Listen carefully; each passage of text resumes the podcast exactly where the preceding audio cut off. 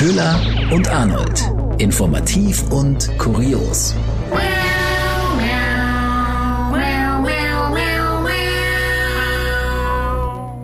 Herzlich willkommen zu einer neuen Folge von Köhler und Arnold. Wir sind immer noch Nachrichtensprecherinnen und wir fassen für euch die spannendsten, interessantesten und vielleicht auch amüsantesten Themen der Woche zusammen.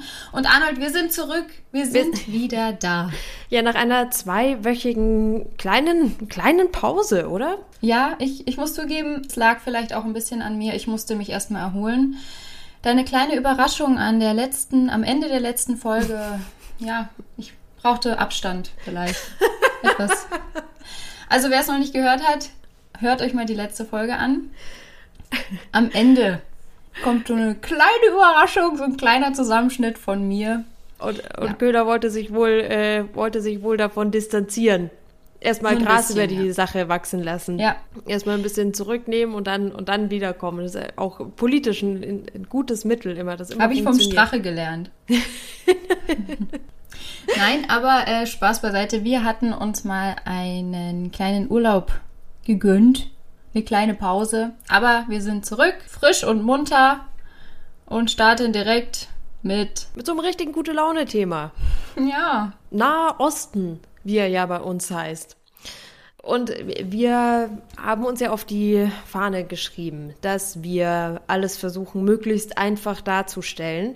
Und ich denke, dem Großteil ist bewusst, dass der Nahe Osten, dass dieser ganze Konflikt schon sehr lange geht und dass alles äußerst kompliziert ist, weil man seine Worte sehr weise wählen muss, mhm. weil überall gewisse Konflikte drinstehen und man ständig eine Seite vielleicht Unrecht tut, wenn man das versucht, einfach runterzubrechen. Das ist jetzt, äh, Köhler, wir haben einen, einen Versuch gemacht, das Problem das ganz grundsätzliche Problem im Nahen Osten ganz kurz und einprägsam einmal darzustellen, damit man zumindest, wenn man das in den Nachrichten sieht, über den Grundkonflikt Bescheid weiß. Mhm.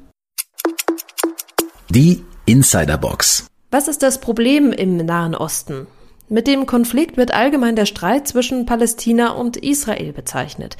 Jerusalem ist zum Beispiel eine Stadt, die zwischen den beiden aufgeteilt wurde und für beide eine hohe geschichtliche und religiöse Bedeutung hat. Es geht um Land, das beide für sich beanspruchen. Wer in dieser Frage Recht hat, ist nicht in Kürze zu beantworten und ein Grund dafür, weshalb dieser Konflikt so verfahren ist. Israel ist jüdisch geprägt, Palästina arabisch-muslimisch. Nach mehreren Kriegen haben sich die Grenzen zu Ungunsten von Palästina verschoben. Israel baut Siedlungen aus. Israel ist eine starke Militärmacht. Palästina nicht. Dort haben sich extremistische Gruppen entwickelt. Als Terrororganisation ist die Hamas eingestuft, die sich aktuell mit Israel ein heftiges Raketengefecht liefert. Ja, kurz und knapp zusammengefasst, nicht einfach. Da ist jetzt alles ausgespart, was drumherum oder auch geschichtlich auch noch ähm, unbedingt mit reinspielt. Wer sich da vielleicht noch weiter informieren möchte, dazu sind gute Erklär-Video-Links dann in unseren Show Notes. Äh, daraus ist mitunter auch diese, diese kurze Zusammenfassung entstanden. Der kann sich da nochmal einhören. Dann äh, ja, das, das, das sind die, darüber wird im Nahen Osten gestritten. Das, wir, wir sind ja in der Position, wir, bei uns wird ja nur noch über was geredet, Köhler? Gender, Sternchen. Genau, das sind ja unsere schweren Probleme. Das sind unsere schweren Probleme, da wird heftig drüber diskutiert. Aber ich, ich finde aber ganz kurz, ich finde es immer äh, bedeutsam, dass man es uns so vor, also das, was heißt uns, dass man das Deutschland äh, so vorwirft, dass man äh, sich über Gender-Sternchen unterhält, als ob es nichts Wichtigeres gäbe. Ja, aber genau, das ist, das ist ja immer so, es ist, es ist so deutsch und so, ja. so ein reichen Problem, sich über Gender-Sternchen äh, zu streiten. Aber wenn dann irgendwie nur noch über Corona gestritten wird, dann heißt es auch, wir haben auch kein anderes Thema mehr. Ne? Also, ist alles, also es ist alles nicht man, recht. Man kann es nicht recht machen. Aber diese Diskussion ist einfach sehr unterhaltsam. Absolut. Und sorgt halt auch immer für heftige Auseinandersetzungen. Und es macht ja irgendwie auch ein bisschen Spaß. Jetzt gerade wieder hat sich der Frontmann, der Sänger von Scooter geäußert. Gott, Gott ich, man denkt sich bei Baxter. so vielen Diskussionen, wann sagt endlich HP Baxter was dazu? er hat deine Gebete erhört. Er hat sich äh, geäußert und äh, er hat für seinen Kommentar ganz schön viel Spott kassiert. Er hat in einer Radiosendung in Hamburg gesagt, dass er Gendern zum Kotzen fände und dass es völlig irre ist. Das hat ja nichts damit zu tun, dass man Frauen akzeptiert. Es ist einfach nur eine Verunglimpfung der Sprache und sagt nichts weiter aus. Mhm. Und dieses, dieser Satz, äh, die Verunglimpfung der Sprache, daran haben sich sehr viele Twitter-User aufgehängt. Also es waren dann, es waren schon lustige Kommentare zu lesen. Einfach weil man muss ja sich überlegen, Scooter, die Texte. Sehr lyrisch. Sind jetzt keine. Sehr lyrisch. Ja. Kapitalismuskritik, how much is the fish? Stimmt. Hyper, hyper. Äh, der, eine, vielleicht den Exzess verherrlichend. Wicked. Na, Arnold. Steht für sich. Ja, Steht absolut für sich, ja. Also es waren lustige Kommentare dazu lesen, äh, unter anderem von Tanja. Weißer Mann, der Begriffe wie Hyper, Hyper und Wicked ins Mikrofon brüllt, bezeichnet Gendern als Verunglimpfung der Sprache. Kannst du dir nicht ausdenken. Oder der Macher von But Now It's Scooter, Who Are Super Duper und Skibbity Skipper Danger, I Am the Rearranger, hat natürlich vollkommen recht. Absolut. Äh, das, das finde ich, also, find ich auch die schönste, finde ich auch ein sehr gelungenes Zitat aus den Songtexten, muss ich sagen. Finde ich auch. Wir haben es dann mal recherchiert, es ist aus äh, Maria, I Like It Loud. Skibbity, aus dem Song. Skibbidanger. Skibbity, Skibbidanger. I am the Rearranger. Man muss es halt einfach nur in Gedichtsform vortragen. Genau, und dann klingt es schon wieder sehr poetisch. Ja. Also, ach ja, es ist einfach schön, wenn diese Diskussion wieder angeheizt wird, das irgendwie macht ja auch ein bisschen Spaß, darüber zu streiten, zu sprechen. Und vergangene Woche hat ja auch der französische Bildungsminister das Gender-Sternchen oder das Gendern in schriftlicher Sprache in der Schule verboten, weil er der Meinung ist, dass das den Lesefluss stört. Ja, mit dem Lesefluss, da ist schon was dran. Also, wenn man das vorliest und dann klingt es halt jetzt einfach in unseren Ohren nicht so schön, immer dann von das Sternchen zu sagen oder das Innen immer noch dran zu hängen. Das ist eben einfach noch ungewohnt. Ich frage mich aber immer, okay, ist das jetzt einfach der Lesefluss, weil man halt jetzt halt bisher einfach immer anders gelesen hat? Ist das eine Gewöhnungsfrage? Und wenn ich aber so lesen lerne, ist es für mich dann nicht ganz normal? Eben, also weiß ich nicht. Kann, kann ich noch nicht beantworten, weil dafür haben wir das, haben wir das noch nicht lange genug oder setzt es sich ja jetzt gerade erst durch. Ein bisschen was habe ich das Gefühl, es ist schon dran, dass es jetzt so, dass es Texte in, in einer gewissen schönen poetischen Form, wie wir es gewohnt sind, dass es da das so ein bisschen bricht. Nichtsdestotrotz bleibe ich bei dem Argument, dass diese Diskussion ist äh, gut, dass sie da ist und absolut berechtigt. Ja, ich weiß nicht, hattest du die Twitter-Perle gesehen? von einem User, der zu dem Kanzlerin-Begriff nee. äh, was geschrieben hatte. Dass, äh, wenn jetzt als nächstes ein, der, ein, wir jetzt einen Kanzler bekommen sollten, ob wir da nicht einfach auch bei Kanzlerin bleiben sollten, weil er hat sich jetzt so dran gewöhnt und das Wort Kanzler ist ja auch in Kanzlerin drin. Für ihn ist das äh, der Begriff dafür. Finde ich ein Argument. Finde ich auch. Nicht so verkehrt. Und vielleicht müssen wir uns ja auch gar nicht umgewöhnen und wir kriegen wieder eine Kanzlerin. Ja, das stimmt. Annalena Baerbock die Spitzenkandidatin, Kanzlerkandidatin der Grünen, die musste jetzt auch sich nochmal erklären. Ich, das ist auch wieder so ein typisches Frauending, glaube ich. Ganz Deutschland hat NTV so schön geschrieben. Ganz Deutschland macht sich gerade Sorgen um die Kinder von Annalena Baerbock. Die sind ja noch relativ klein, neun und mhm. sechs Jahre alt. Was ist denn mit denen, wenn sie Kanzlerin wird? Wer kümmert sich um die? Wer, wer erzieht sie? Yep. Ja, wer? Wer bekocht sie? Wer? wer? Ja, und dazu hat sie sich jetzt geäußert, ja, keine Sorge, wenn sie Kanzlerin werden sollte, dann wird ihr Mann Vollzeit-Daddy und zu Hause bleiben. Mhm. Also er sorgt dann für die Kinder und ja, warum sollte das ein Vater nicht genauso gut können wie eine Mutter? Ist, ist die große Frage. Ist denn die anderen Kanzlerkandidaten, wie sieht es denn bei der Vaterschafts- oder bei der Männerriege aus der Kanzlerkandidaten? Wir haben da ja noch äh, diese Woche jetzt mehr oder weniger, ja, das heißt Kanzlerkandidat beziehungsweise wieder FDP-Vorsitz. Wir haben ja hier den Lindner. Lindner. Ganz neues Gesicht kann man schon mal um vergessen. Gottes Willen. Ja, vor allem, weil sich eben gar nichts ändert. Lindner und Kubicki bleiben einfach die Spitze der FDP. Und da ist es ja mehr oder weniger, ist ja eh klar, Lindner hat keine Kinder. Wir haben Laschet, Mhm. der große Familienvater. Der hat ja drei, Sö äh, drei Kinder, ich glaube auch eine Tochter. Aber die sind alle schon erwachsen, schon Okay, groß. wir sind schon aus dem, aus dem Gröbsten raus. Und dann Mhm. haben wir Scholz. Scholz gerät ja immer so ein bisschen in Vergessenheit der ganzen Geschichte. Es, die, die SPD, Ach, ja. Das war die SPD. Weißt du, ja, du ja, ja, ja, ja, Äh, danke. Die ja jetzt quasi von Ja, der ja. FDP abgelöst Ja, der wird eigentlich. Also die sind ja schon bald gleich auf in den Umfragen. Ähm, dann Ja, tatsächlich, Scholz hat ja auch, ist kinderlos, hat keine Kinder. Also der muss sich die. Ich glaube aber auch selbst, wenn diese Kandidaten junge Kinder hätten, also kleine Kinder zu Hause, ich glaube nicht, dass sie sich äh, dieser Frage erklären müssten. Was passiert denn mit den Kindern, wenn, wenn sie jetzt Kanzler werden? Vielleicht mittlerweile schon. Vielleicht mittlerweile schon, denn dann müsste äh, jemand offensiv sagen, naja, ich habe eine Frau daheim. Ich verstehe die Frage nicht. okay, gut. Also der, der Kanzlerkandidaten Kindergarten ist, ist damit abgehakt. Göhler, weißt du, was schön war die Woche? Was denn? Die Biergärten sind bei uns wieder offen in Bayern. Ah, ja, klar. Das ist ja, ich glaube, das alles andere ist Nebensache. Hauptsache, die Biergärten sind offen bei euch, oder? Ja, da- dann ist dann ist das Volk beruhigt. Ja. Ja. Macht, macht ihm einfach die Biergärten wieder auf. Ich, ich war direkt zur Premiere, muss ich Natürlich, ich am nichts- ersten ja am ersten Tag waren die Woche auch schon diverse Male. Und was dabei zu beobachten ist, mal davon abgesehen, dass es einfach sich anfühlt wie Weihnachten und Silvester in einem, weil man sich den ganzen Tag schon drauf freut.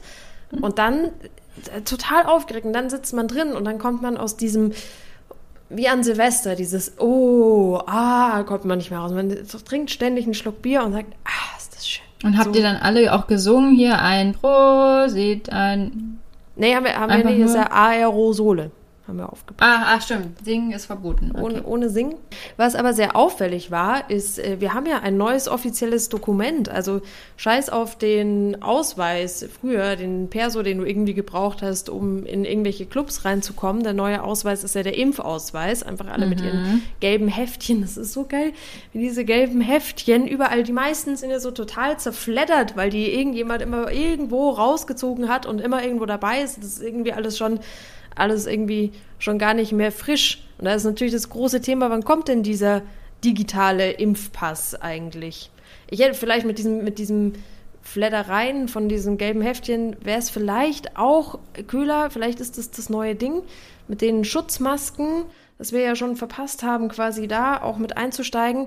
Vielleicht auch der, der neue Tipp an die CSU wäre jetzt äh, massiv in diese Gebrauchshüllen, also diese Hüllen, diese Diese Plastik Schutzhüllen. Schutzhüllen zu Und investieren. da gibt's ja auch richtig schöne, also da kann man ja mittlerweile auch äh, individuell designen und äh, mit Namen und so arbeiten. Also ich glaube, da sollten wir einsteigen, Ja, Arnold. das- das Jetzt wären- sofort. Das wäre ein Geschäft, eben bevor die CSU draufkommt.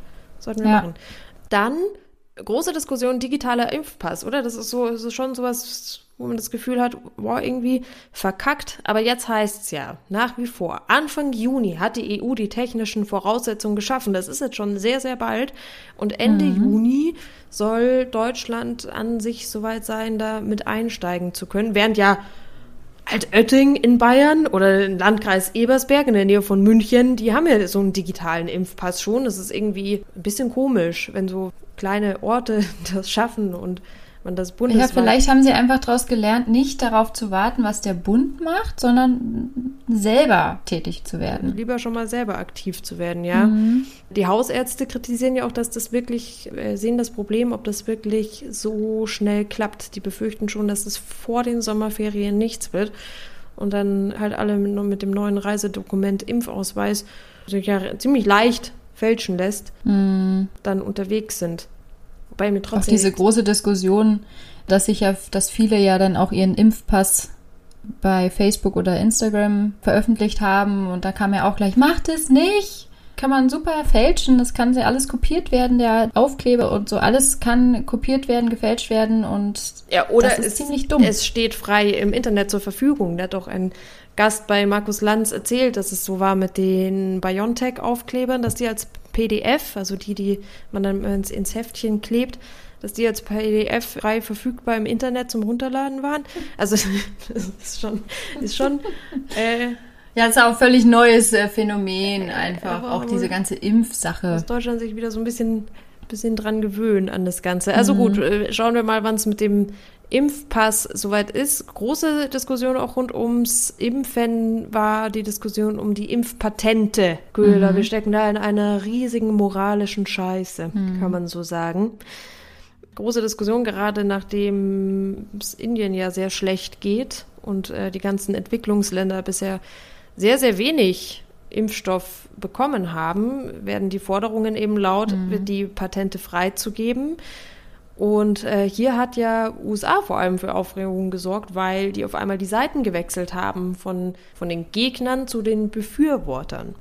Jetzt muss man vielleicht auch schon sagen, dass die USA ihr Geschäft schon gemacht hat mit den Impfstoffen. Also die, die sind irgendwie durch. Aber jetzt haben natürlich diejenigen, die sagen, diese Patente gehören freigegeben, einen großen Rückenwind, einen großen Beikämpfer mit den USA. Es gibt für und wider Köhler. Was die Hersteller oder die Pharmaindustrie sagt, äh, was das Problem ist letztendlich an dieser Freigabe der Patente, ist zum einen, gut, könnten die Entwicklungsländer überhaupt diese ganze Impfstoffproduktion stemmen? Das scheint alles sehr kompliziert und aufwendig und dass es mit der Freigabe der Lizenzen eben noch lange nicht getan ist, sondern dass da wahnsinnig viel an Zutaten, Sicherheitsvorkehrungen, Arbeitskräften und so weiter, dass es da sehr, sehr viel noch weiter braucht. Und das zum einen, da heißt es, na gut, aber zum Beispiel eben äh, Südafrika und Indien haben eine gut entwickelte Pharmaindustrie, die könnten das eigentlich an sich schon stemmen, heißt es da als Gegenargument. Dann ist ein großes Argument noch dagegen, dass diese Patente für die ganzen Hersteller ein großer Anreiz sind, weil es sich wirtschaftlich eben sehr lohnt. Also du kannst eben hohe Preise dann verlangen.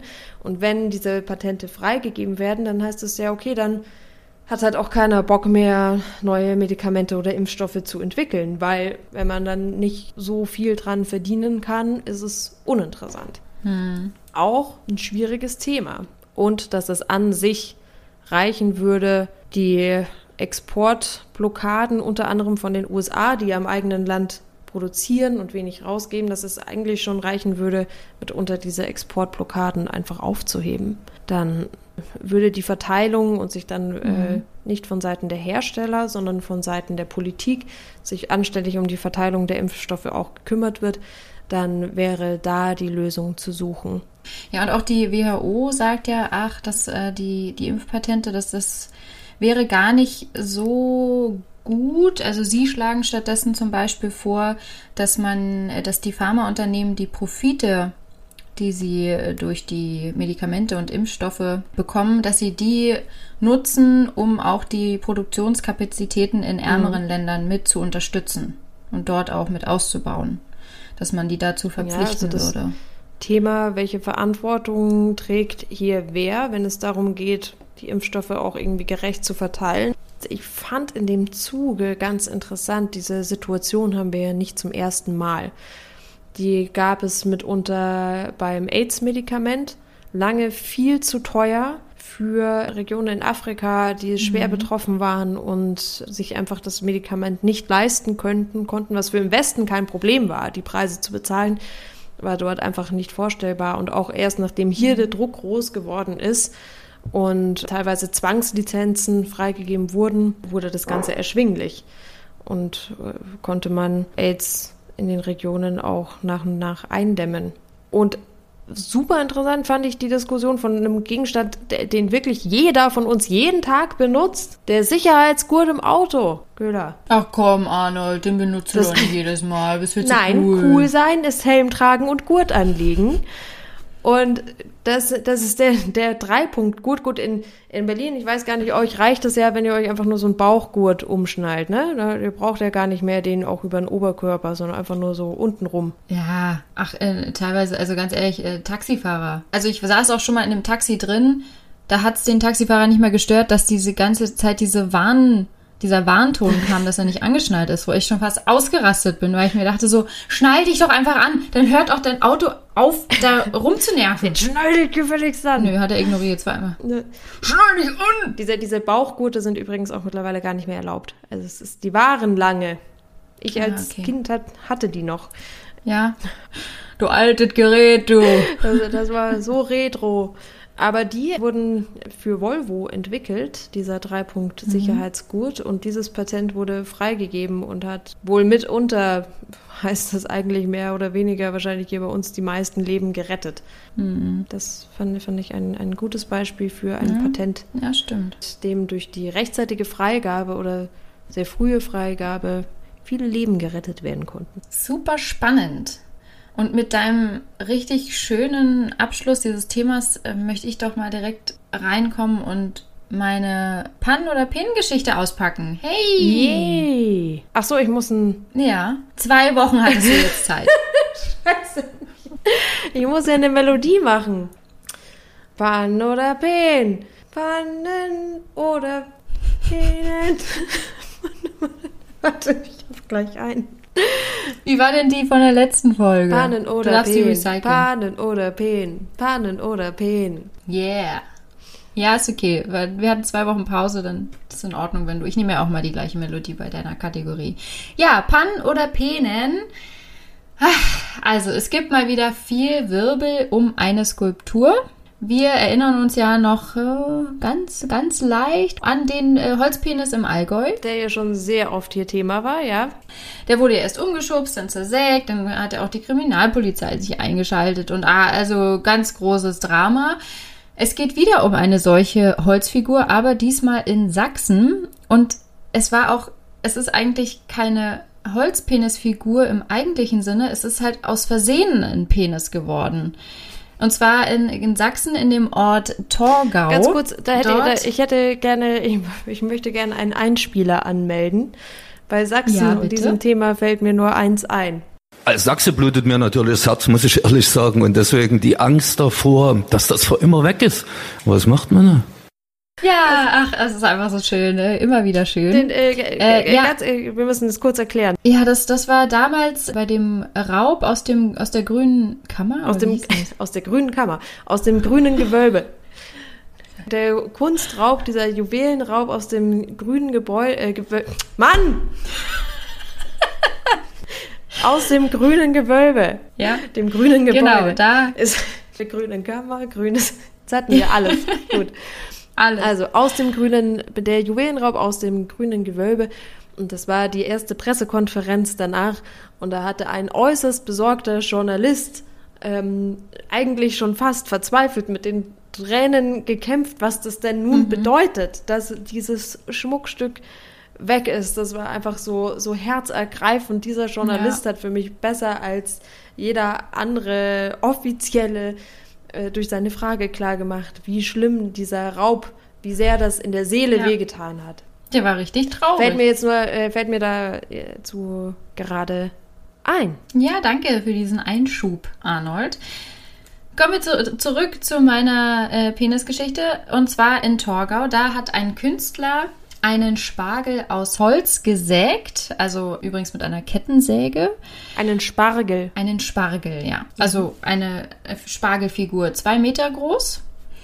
Und ja, also ich meine, man braucht sich so einen Spargel ja auch nur angucken. Und dieser äh, ist wirklich, äh, also ist äh, besonders dick geworden, kann man sagen. Aber die Spargel haben's halt auch, oder? Du hattest doch die letzte Ja. Pan- oder Pen-Geschichte, war ja auch so eine Spargel-Penis-Analogie. Absolut, ja. Und der Spargel, ja, kann halt auch nichts dafür, ne? Er sieht halt ein bisschen so aus. Aber tatsächlich, also es sieht wirklich aus wie ein Penis und äh, die Figur, die steht auf dem Rathausplatz, also da, wo, da kann, können sie alle bestaunen. Und der Künstler will mit dieser Spargel-Penisfigur, Statue, ähm, will er sagen, lasst euch nicht unterkriegen, bleibt standhaft, wir schaffen das. Pff, keine Ahnung, was es jetzt mit Spargel zu tun hat, aber gut, also irgendwie ja, hat er wirklich einen tieferen Sinn. Und äh, Tieferen Sinn, ja. und auch schön, die Polizei war auch schon da und hat diese, diesen, diese Spargelskulptur erstmal hingelegt, weil die Sorge hatten, dass das Ding nicht standhaft genug ist. Ja, er könnte natürlich umfallen jetzt bei Wind und Wetter. Und da kam der Künstler auch direkt hin und hat das Kunstwerk gesichert. Und jetzt kann das erstmal so lange stehen, wie es der Künstler will. Die Stadt hat gesagt, ja, er kann es da stehen lassen. Und es ist ja auch ein, ein Hingucker, ne? Und endlich sind wir mal in den Schlagzeilen. So wenig braucht es dafür. Einfach nur irgendwas, was aussieht wie ein Penis und schon ist man in den Schlagzeilen. Ja. Gut, und, und also ein paar Standhaft-Witze. Ja, genau, dazu. Und dann, dann ist das Solange Ding wie der. Künstler halt jetzt kann, ne? Ja. Gut, äh, schöne Penisgeschichte. Ich finde, man könnte vielleicht auch mal langsam, weil es gibt wohl auch in Erlangen gab es wohl auch mal so eine äh, Penisfigur, Penisstatue. Vielleicht könnte man langsam mal so eine kleine Penisstatue-Karte aufmalen. Dass man mal so, Mhm. so ein bisschen Sightseeing, Ja, und, und dann macht man den Penisweg. Ja. Den Holzpenisweg. Den, den, da ist man aber auf dem Holzpenisweg. auf, dem, auf dem Weg zur, zur vollkommenen Erleuchtung. Erleuchtung, ja, Natürlich. ja. ja. Gut, lassen wir das. Hören wir. Es wird nicht besser, Arnold. Es wird, nee, es wird nicht besser. Ja, Jutti. Jetzt, bis zur nächsten Folge, dauert es keine zwei Wochen mehr. Nein, versprochen. Wieder da und jetzt aber wieder weg. Genau. Bis nächste Woche. Bis nächste Woche. Tschüss. Tschüss.